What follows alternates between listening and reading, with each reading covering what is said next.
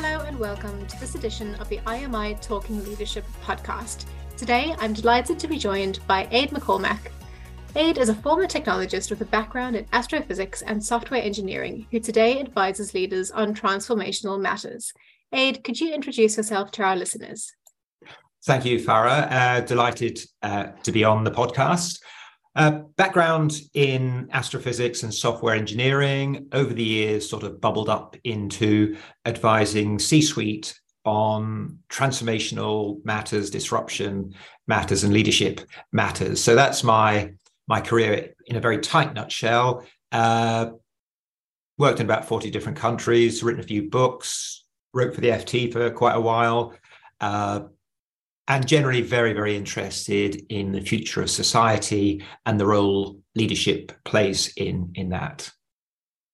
So today, Ade, I want us to talk a little bit about the concept of the cognitive athlete.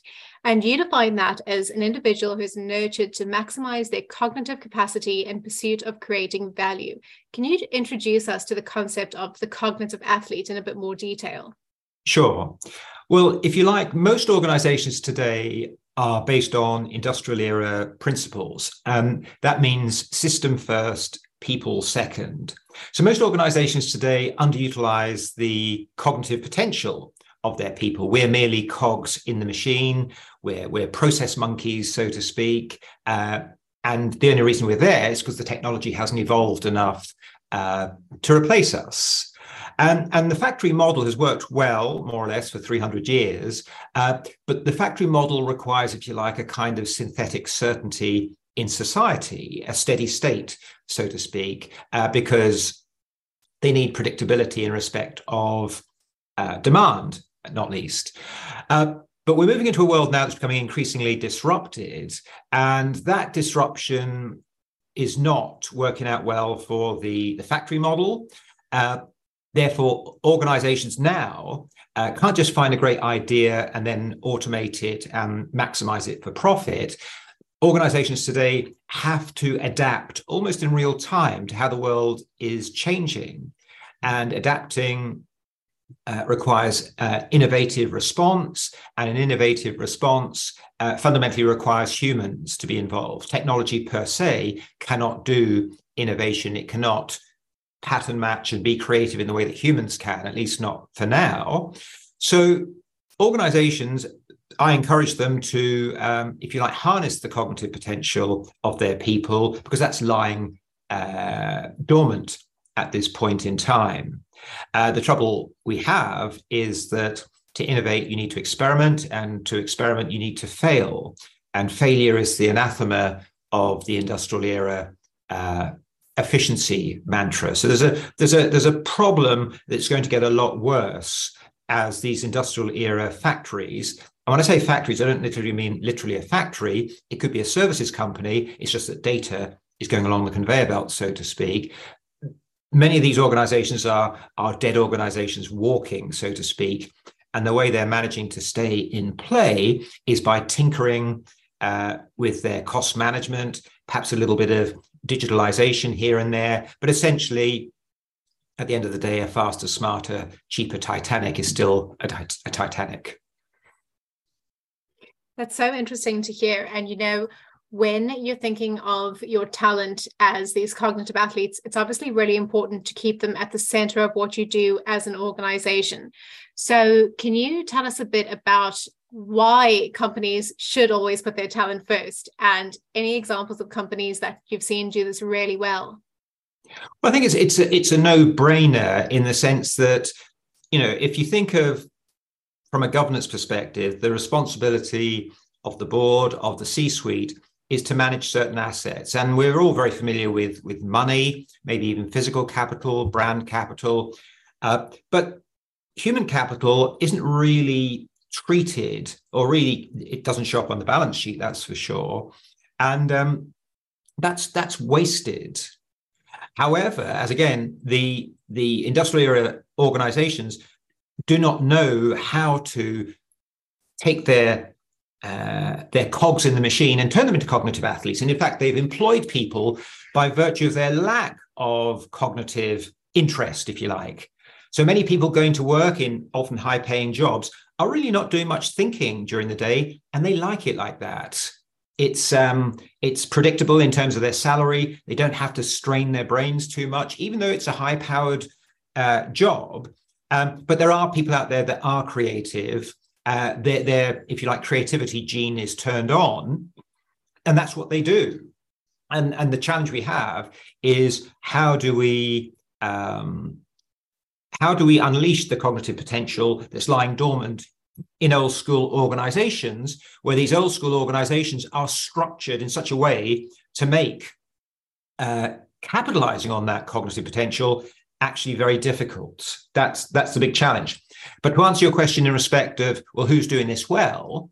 Well, think of companies that are highly adaptive, that have a very high innovation velocity, have a very high failure velocity. And so we're talking about companies like Google, Netflix, Microsoft, Apple. They understand that they're in the cognition business, or even in the cognition harvesting business. And I know there's a lot of talk recently that things like free pizza, pool table in the office, that isn't really as appealing to staff as organizations might think it is, or as it might have been in the past. So can you talk us through some of the ways in which organizations can really put their talent at the center stage and not just give them these token benefits that might not be what their talent are looking for? Yeah, basically humans are taking up the slack in failing business models. So they're becoming more and more stressed as a result. And that's why we're seeing a lot of mental unwellness. And I suspect over time, we're going to see a great increase in suicides as a result of the increasing pressure we're putting on workers. And what I'm seeing out there in general is that the HR function thinks, oh, well, we'll get them a wellness app and all will be good. It's nowhere near that simple. If we look at this in anthropological terms, we as humans are wired to be tribal. We have certain anthropological needs, the need to move, to be social, to be creative, to be curious, to be productive, to have a sense of purpose, to have a high degree of autonomy. I've identified about 9 anthropological drivers. And if you can bake those into your organization, then people will go to work and they will feel human. You know, the fact that they're encouraged to be social, mobile, etc., it's going to make them feel good. It's a bit like literally an athlete going to the gym. It's tough in the gym, but they walk out feeling both exhausted and looking forward to getting back in the gym, so to speak. So smart organizations are creating cognitive gymnasiums where they are designed to optimize the likelihood that you will be social, you will move, you will have an opportunity to be curious, and so on. That's great. And have you actually seen a shift in the way employees perceive what organizations should be doing to put them first? And do you think that talent is using these kinds of benefits or these kinds of work environments as a reason for wanting to work for a certain organization? Essentially, coming out of COVID, what we saw was not a new enlightenment in terms of talent management. We saw a race back to 2019 because the leaders were in search of a comfort blanket, so to speak. That was the last piece of stability that they knew. So I would say we've gone backwards in many respects in terms of talent management. And what's happened is that people have had 2+ years of having some degree of autonomy, being able to reacquaint themselves with their family, and so on. And they've reassessed how they want to use the remaining time they have on the planet. And that's why this get back to work thing is not so attractive to many people. And this, you know, I'm not going back to work, I'll retire, or I'll find somewhere that pays a lot less, but gives me more flexibility, that people are going down that road. They're reassessing the value that they get from work. And it throws a spanner in the human as a consumer, because human as a consumer, we need that. Otherwise, the factories have nothing, have no one to sell to. But we've had 2 years of not buying anything, and we've discovered that actually we can live on a lot less, and we didn't need this or that shiny thing. And that's going to have an economic impact as well. It'll have a positive, hopefully sustainable impact. So now humans are reassessing, or people are reassessing, what they want from work. And this is actually very, very empowering for the individual. And essentially what we're seeing now is the power axis moving from the employer to the employee. So this is the start of a revolution. Great. It's so interesting to hear your insights into this, both from an organizational and a leadership perspective, but also from an employee perspective. And just to finish off, I want to talk to you about one of your projects that you're working on at the moment. So the Intelligent Leadership Hub. Can you tell us a bit more about that and what it's looking to achieve? Sure. I've spent quite a few years looking at anthropology, evolutionary biology, and a variety of things in terms of how humans operate, how humans perform, and how we could introduce that into the workplace, so to speak. So the Intelligent Leadership Hub at the moment is about 50 people who are experts in their various fields and are leaders as well.